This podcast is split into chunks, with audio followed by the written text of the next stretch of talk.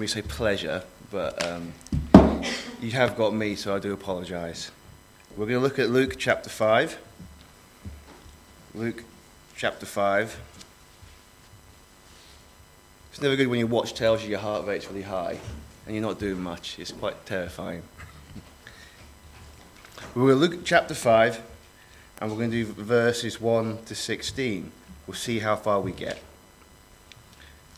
And it came to pass that as the people pressed upon him to hear the word of God, he stood by the lake of Gennesaret, or that's otherwise known as the lake of Tiberias, if you go to John uh, chapter 21, I think it is, the Sea of Galilee, uh, which Jim shows a map of the other week, which is John 6. And if you're reading in the Old Testament, particularly in Joshua at the time, you'll know it as the Sea of Gennesaret, or Gennesaret, depending which book you're in at the time, either Numbers or Joshua. So he's at the lake of Gennesaret, and he saw two ships standing by the lake. But the fishermen were gone out of them and were washing their nets. And he entered into one of the ships, which was Simon's, and prayed him that he would thrust out a little from the land. And he sat down and taught the people out of the ship. Now, when he had left speaking, he said unto Simon, Launch out into the deep, and let down your nets for a draught. And Simon answered, said unto him, Master, We've toiled all night and have taken nothing. Nevertheless, at thy word I will let down the net. And when they had done this, they enclosed a great multitude of fishes, and their net brake. And they beckoned unto their partners, which were in the other ship, that they should come and help them. And they came and filled both the ships, so that they began to sink. When Simon Peter saw it, he fell down at Jesus' knees, saying, Depart from me, for I am a sinful man, O Lord. And he was astonished, and all that were with him at the draught of the fishes which they had taken. And so was also James and John, the sons of Zebedee, which were partners with Simon. That's a different word, by the way, partners here, to the one we read in verse 7. Just remember that. And Jesus said unto Simon, Fear not, from henceforth thou shalt catch men. And when they had brought their ships to land, they forsook all and followed him. And it came to pass, when he was at a certain city, behold, a man full of leprosy, who, seeing Jesus, fell on his face and besought him, saying, Lord, if thou wilt, thou canst make me clean. And he put forth his hand and touched him, saying, I will, be thou clean. And immediately the leprosy departed from him. And he charged him to tell no man, but go and show thyself to the priest, and offer for thy cleansing according as Moses commanded, for a testimony unto them. But so much the more went their fame abroad of him, and great multitudes came together to hear and to be healed by him of their infirmities. And he withdrew himself into the wilderness and prayed and that'll be our reading for this morning. There's a danger when you're going through a book executive like this that the person who speaks next can fall into the trap of giving you an overview again of the book. I am not going to fall into that trap. I'm going to jump into it. Because it really explains how my mind works. I like to understand how a book is structured first before I can really start to understand the lessons that I can pick out and applications from the passage. So I've broken the, ver- the chapter Luke into five sections, five sections. I'm using it as a time frame. So the first section I've called preparation. That's a space of around about 30 years, okay? And we've seen that already from chapter 1 all the way to chapter 4, verse 13, okay? That's really when we have the Lord Jesus Christ as an infant as a 12 year old boy, and we see what happens in these 30 year time. The next time is in relation to about a year and a half, and this is where we are now in these passages, verses 4, uh, chapter 4, verse 14, all the way to chapter 9, verse 50. And I would suggest that's a, you can call that identification. And if you go through that passage, what you'll see is that the Lord Jesus Christ is identifying who he truly is. He has authority to, to, to talk, he has authority to, to command men to follow him because of who he is. And he identifies that mainly by miracles. So you go through that passage, you'll see there's a lot of miracles which identify the Lord Jesus Christ and who he is. The next passage is around about six months, from chapter 9, verse 51, all the way to chapter 19, verse 26, 27, I think. That's education.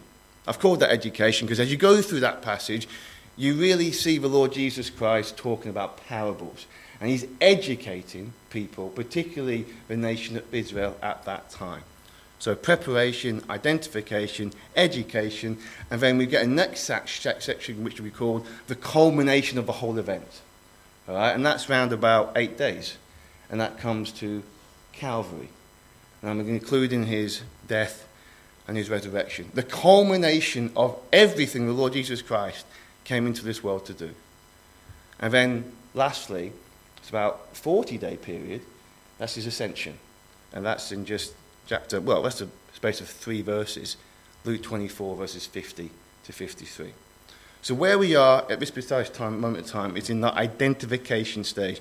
The Lord Jesus Christ is seeking to show his authority and to show people that he is this chosen Messiah. As Jim spoke to us last Sunday, he remember he spoke, he said, Now is this day fulfilled.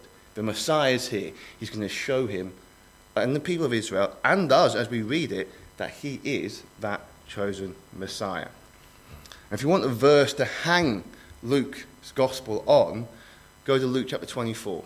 It reads this Concerning Jesus of Nazareth, which was a prophet, preparation, mighty indeed, identification, and word, education, before God and all the people, the culmination of the whole event and the ascension. So there we have my outline for the Gospel of Luke. Now we come to the outline of chapter 5. Okay, you're going to get another one next week, I suspect. But my outline of um, chapter 5, uh, my section, you've got the catch, the call, the cleansing. Okay, the catch of fish, the call of the disciples, the cleansing of the leper. And I'm going to stop there and I'll let someone else finish off the next with a couple of C's if they want to carry on with that. If you haven't got any, I've got some. Okay?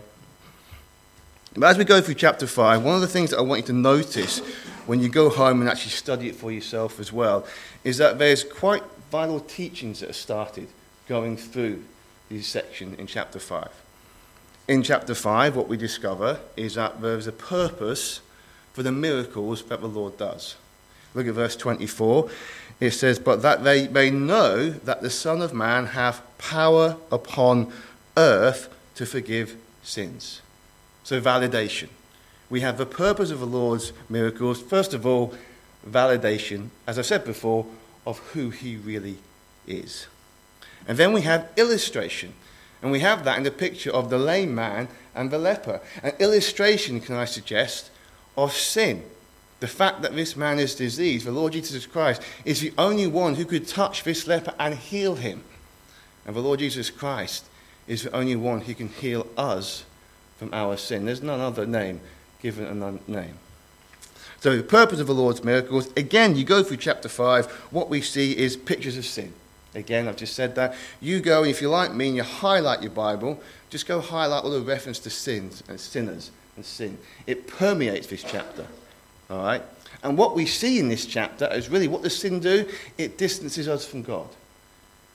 Verse 8. What does verse 8 say? It says, When Simon saw it, he fell down on his knees he says, Depart from me, for I'm a sinful man. Sin distances us from God. But what does the Lord Jesus Christ say to Peter? Fear not. And this morning, if we're Christians, we can take that to ourselves and we can hear the words of the Lord Jesus Christ. Fear not. Fear not.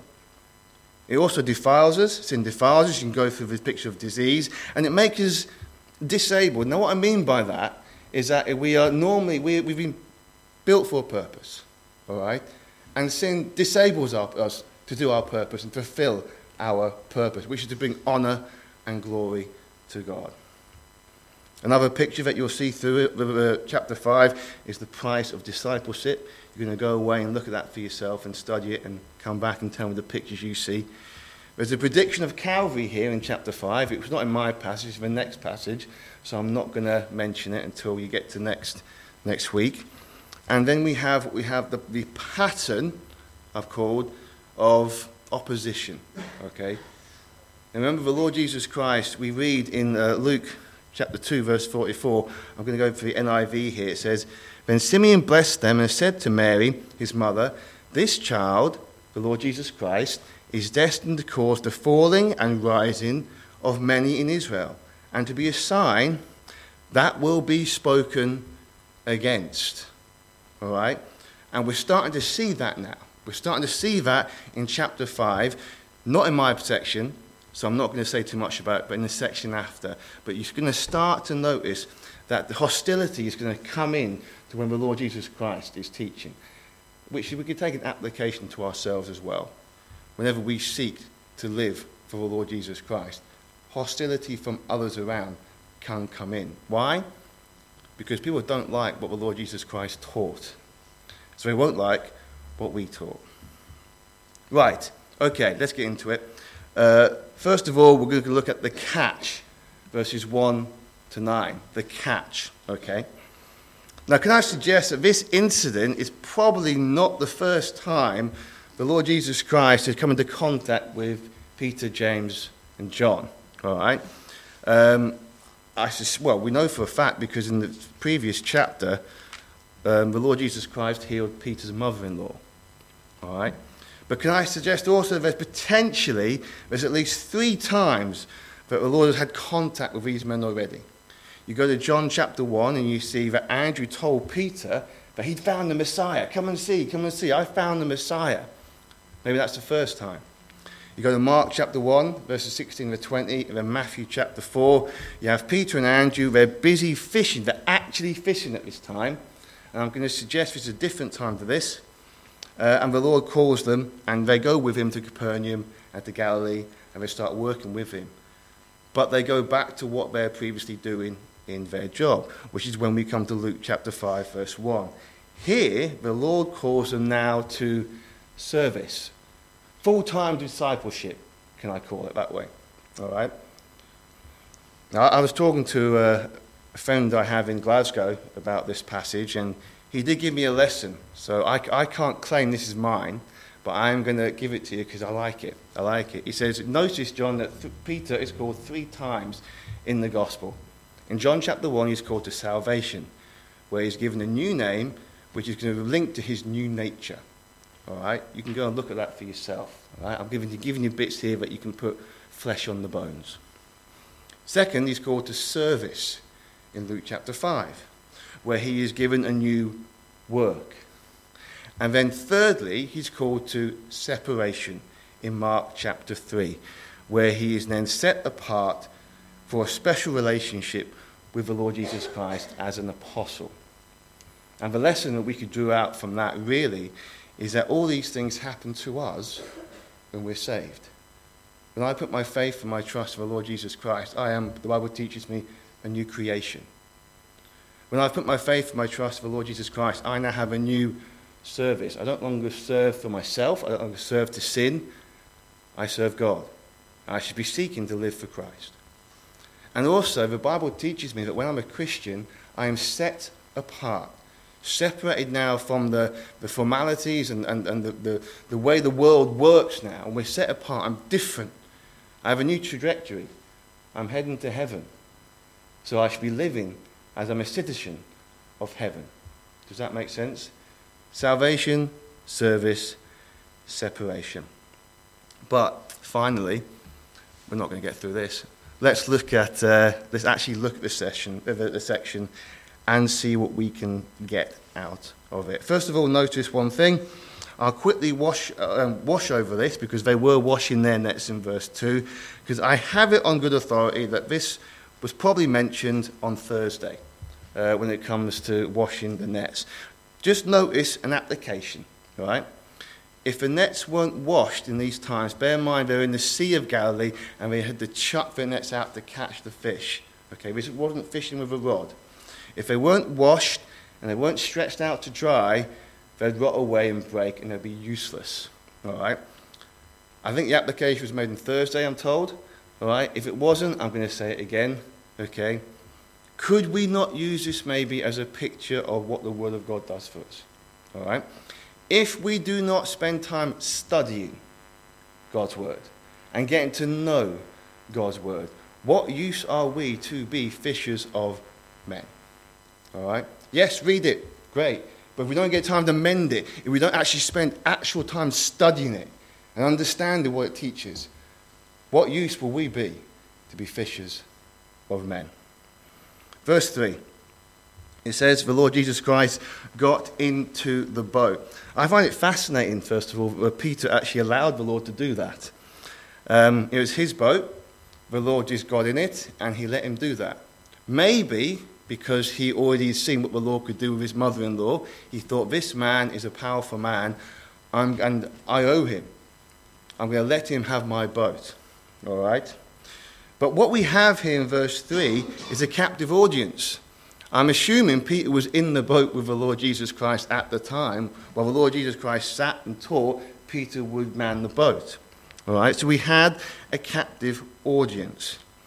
Can I suggest maybe Maybe, as Peter listened to the words of the Lord Jesus Christ being taught, maybe that helped him to maybe prepare him to accept that he is to do exactly what this man tells him to do.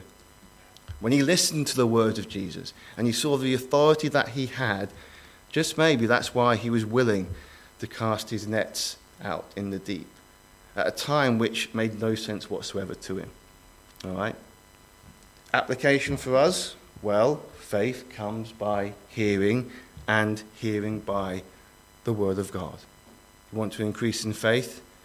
We hear, we read the Word of God. All right?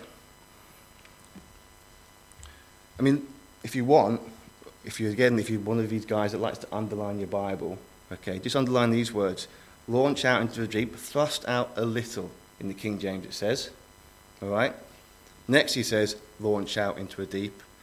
The next thing he says, henceforth you will catch fishers of men. You see how the Lord is preparing Peter in that simple way for the work which he's fully going to do later on. Now, the expression launch out into deep at this time, you have to understand in the Sea of Galilee, generally fishing was done at night, all right, because that's when the fish would come to the, the shallower part and you would chuck your nets out, and that's how you would catch the fish. So, for a carpenter to tell a fisherman that he had to cast his net, not just in the daytime, but in the deep end of the sea, would go against all that Peter knew of his teachings and all of his experience of life. All right? So, what Peter had to do was actually an act of faith. So, really, the application is quite clear to us, isn't it? What Peter did was obey what the Lord Jesus Christ said. Now, where's the application for us? When we read the Word of God, what are we to do? Obey it. And by obeying the Word of God, we will see blessing from that. I'm not talking materialistically now, I'm just talking blessings in fullness. You go to Psalm 119, just read the first nine verses. And you'll see the blessings that come just by understanding God's word, keeping to the statutes of God's word and the commandments. You'll see that by understanding God's word and obeying it, blessing can come from it. So we have a wonderful lesson in obedience from Peter there. But ultimately, as we've been thinking about this morning, we've been thinking of one who sacrificed and showed obedience to the Father's will.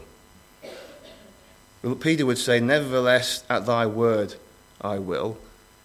Does that remind you of the King James Version when the Lord Jesus Christ would say at the Garden of Gethsemane, Nevertheless, not my will, but thine be done?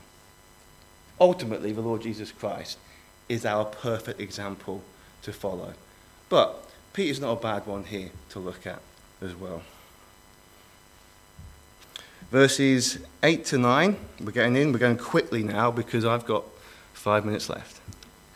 Verses 8 to 9, I want to notice um, Peter's response to the Lord Jesus Christ after the fish had been caught. He said, Depart from me, for I am a sinful man, O Lord. And again, Peter's a good example to emulate here. All right, look at what he said. There is reverence for the person of the Lord Jesus Christ. Depart from me, O Lord. There is reflection on his own life and what he is in the presence of the Lord Jesus Christ. I am a sinful man. And there's recognition of the power of the Lord Jesus Christ, his lordship. O Lord, depart from me.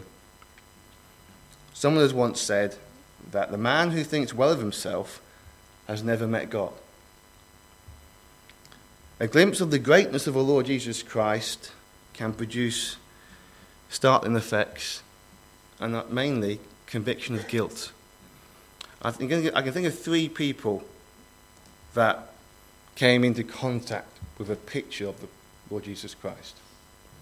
In Isaiah chapter 6, Isaiah the prophet himself came into contact with the glory of the Lord Jesus Christ. And he would say, Woe is me, for I'm a man undone, because I'm a man of unclean lips. I live in the land of un- a nation of unclean people. Woe is me, I am undone. There's another man, which we've just read about in Luke chapter 5. He came into contact with the Lord's power. And he would say, Depart from me, O Lord, I'm a sinful man. There's another man who came into contact really with the work of the Lord Jesus Christ. When you saw the hands and the feet and the nail prints in them, Thomas would say to the Lord Jesus Christ, My Lord and my God.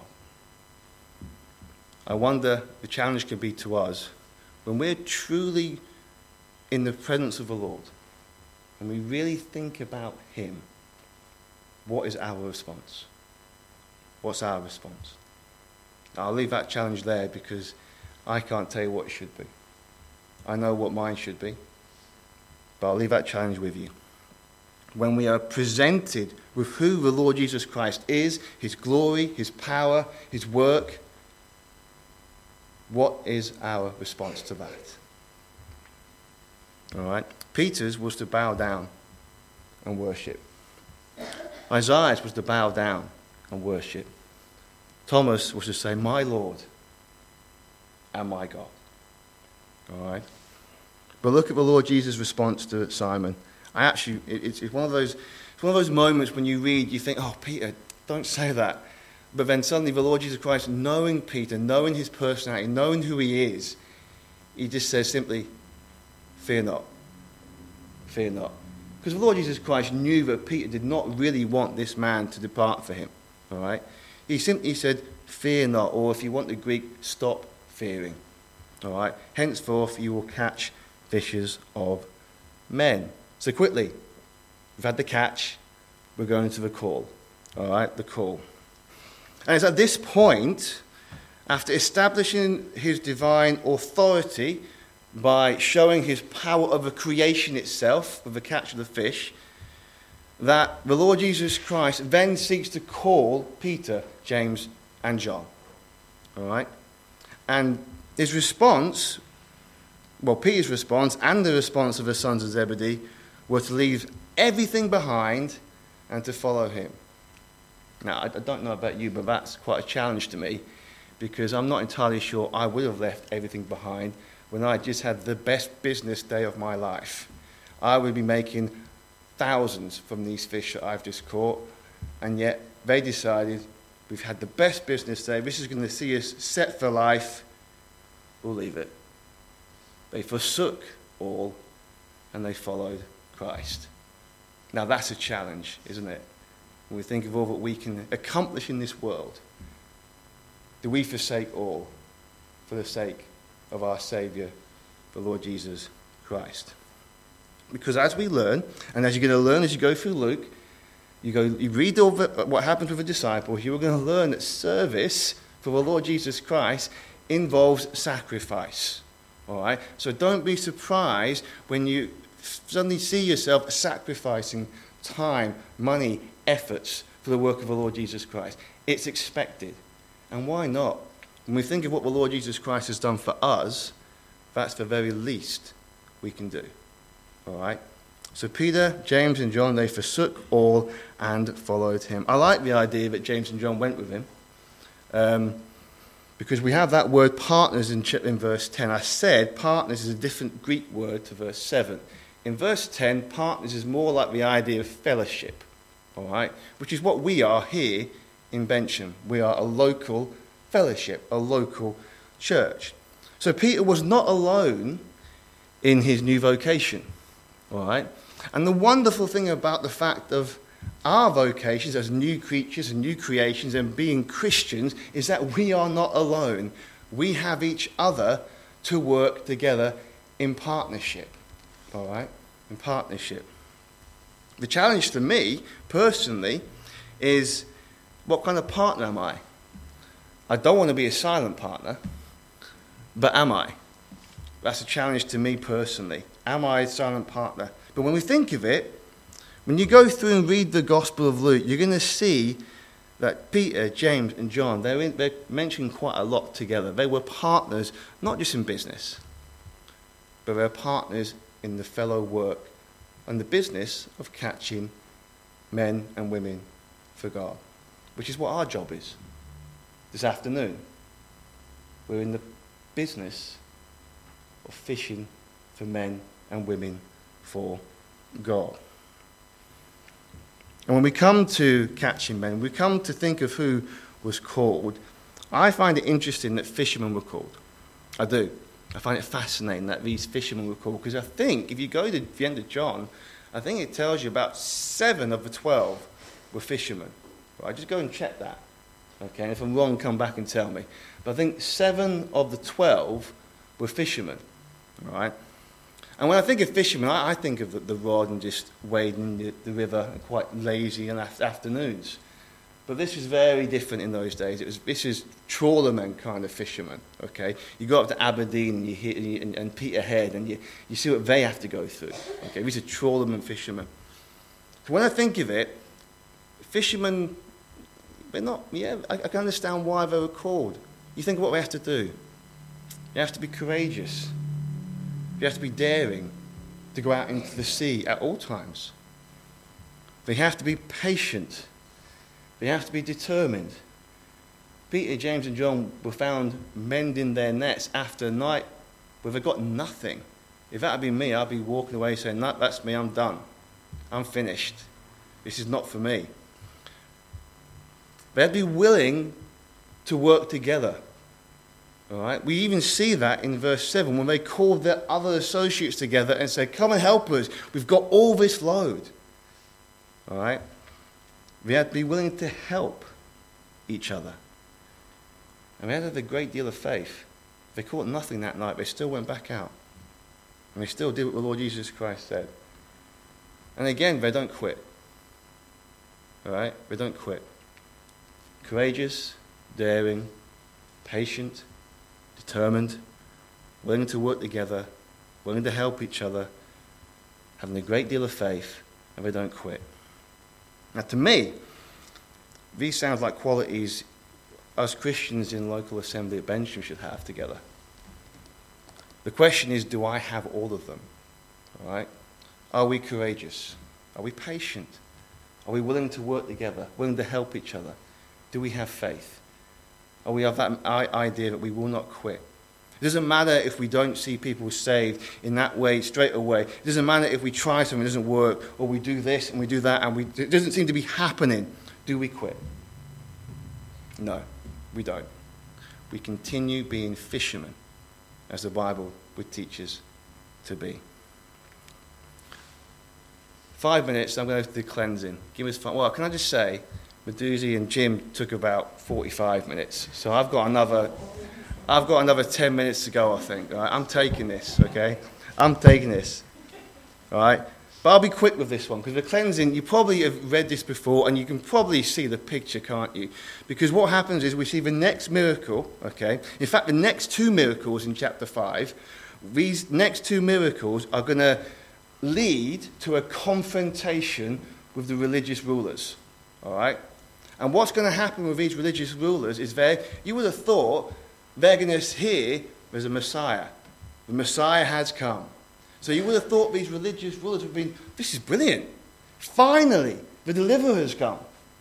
But no, confrontation comes. All right? So the next two miracles in chapter 5, the leper and the, uh, the, the lame man, are going to lead to confrontation with religious leaders at the time. Okay? Um, because they don't like the idea of the Lord Jesus Christ's claim to be the Messiah. And you see that. All right? You see that. And you see that because the Lord Jesus Christ heals this leper. Now, those who know their Bible better than me, please correct me if I'm wrong, but I can think of only two people who were healed of their leprosy in the Old Testament. Okay? I'm not counting Moses putting his hand in and putting his hand out. Okay? I'm thinking of Miriam in Numbers 12, and I'm thinking of Naaman in 2 Kings 5. All right? I can only think of two people who were healed of leprosy. So imagine the shock this priest gets when he has to perform a ceremony which he's never ever done in his life. All right? He's going to be, a, he's going to, his ears are going to prick up, his eyes will be wide open. This is different. Something's happened now in Israel. Someone, someone with authority is now here. All right? So, he had to go and he was healed. The, the, the leper was healed, but you, you, probably know this. You probably know that leprosy can be seen as a picture of sin in the Bible. All right? You go to Isaiah, and quite a lot of Isaiah, when he's talking about the wickedness of Israel, he, he describes it as sores and illnesses. And you go to Isaiah chapter 1, he does that quite a bit. Okay? So we can see in this leprosy an illustration of sin. Okay? So, like sin, leprosy is deeper than skin. Okay? That's in Leviticus 13. And it can't be helped by surface ailments. That's it. You've got leprosy, that is it. Okay? Like sin, leprosy isolated the individual from outside of God's people. When you had leprosy, you had to leave the camp of Israel. All right? It's what does sin do to us? It separates us from God eternally if we don't have it dealt with. All right? And people with leprosy were classed as dead men walking. All right? They talk of Miriam as someone who is dead because she has leprosy in Numbers 12. All right? What does the Bible teach me about sin? It says that I'm dead in my trespasses and sin. All right, Ephesians chapter 2. So this leprosy and what this this, this issue of sin had to be dealt with, this issue of leprosy had to be dealt with, and he couldn't do anything to fix it. Only the Lord Jesus Christ could. All right? If you've ever seen, you probably won't have seen it because you're too young, guys.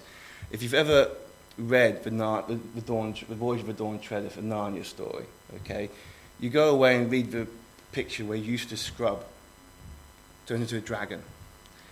All right? He turns into a dragon because of his greed and his selfishness and the wrong that he does. And then he has a confrontation with Aslan, okay? And Eustace Scrubb literally tries to scrub the skin from his, peels the skin from, because he's turned to his dragon. I'm going to peel the dragon away. Aslan says these words It's not deep enough. It's not good enough. I must do it for you. All right. Now, you know C.S. Lewis was a Christian, so you know there are Christian allergies in his books. All right. So, like Aslan, this man understood that only one person could heal him of his sin and his leprosy the Lord Jesus Christ. And so we have a wonderful picture of repentance. Look at how, look, look at how he approaches the Lord Jesus in verse 12. There's an urgency about it. He besought him, he begged Jesus Christ. He was aware of his deep sense of need, and he begged him to heal him. All right?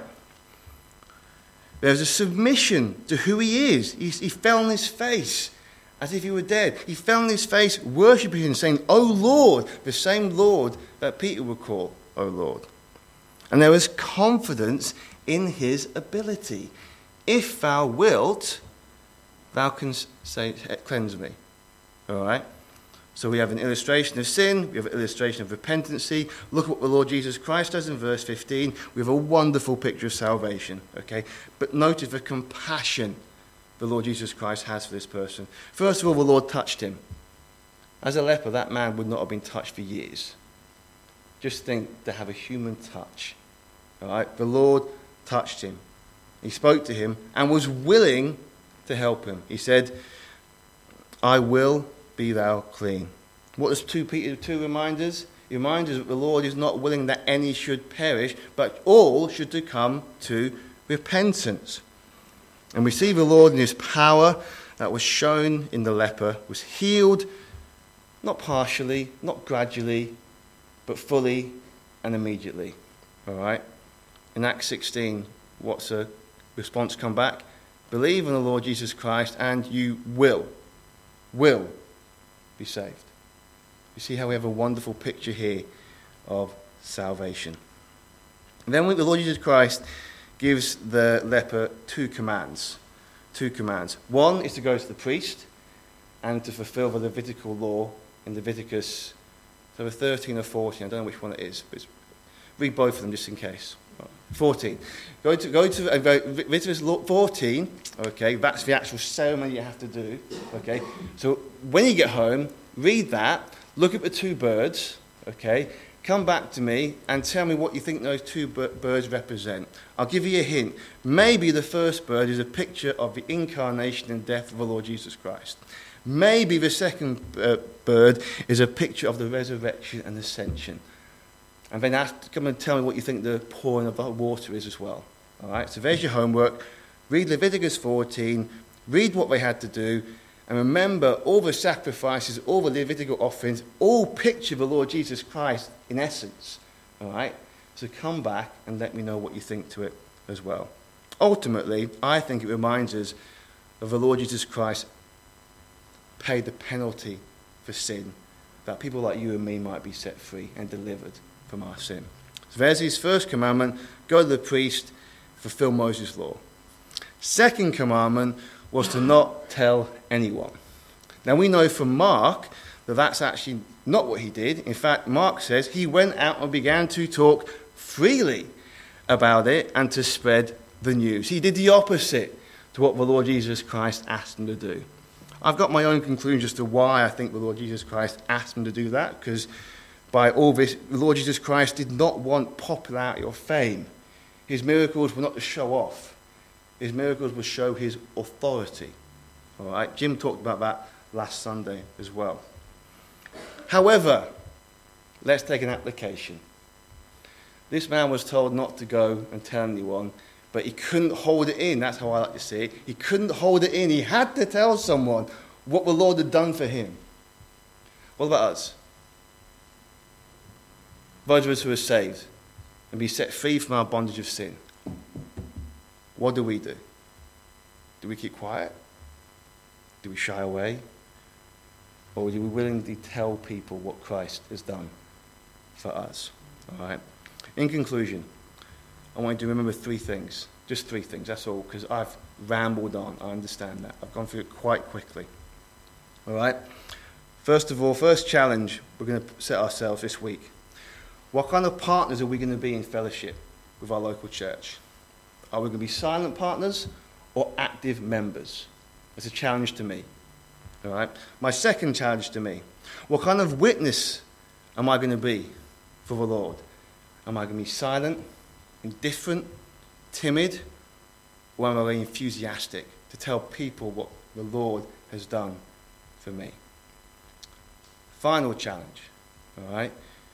When confronted with the Lord's glory, his power, and his work, what is our response going to be? All right? Now, I believe how we respond to that challenge will affect how we address challenges one and two. So, what's our response going to be? Is it going to be like Thomas? My Lord and my God. Shall we just pray?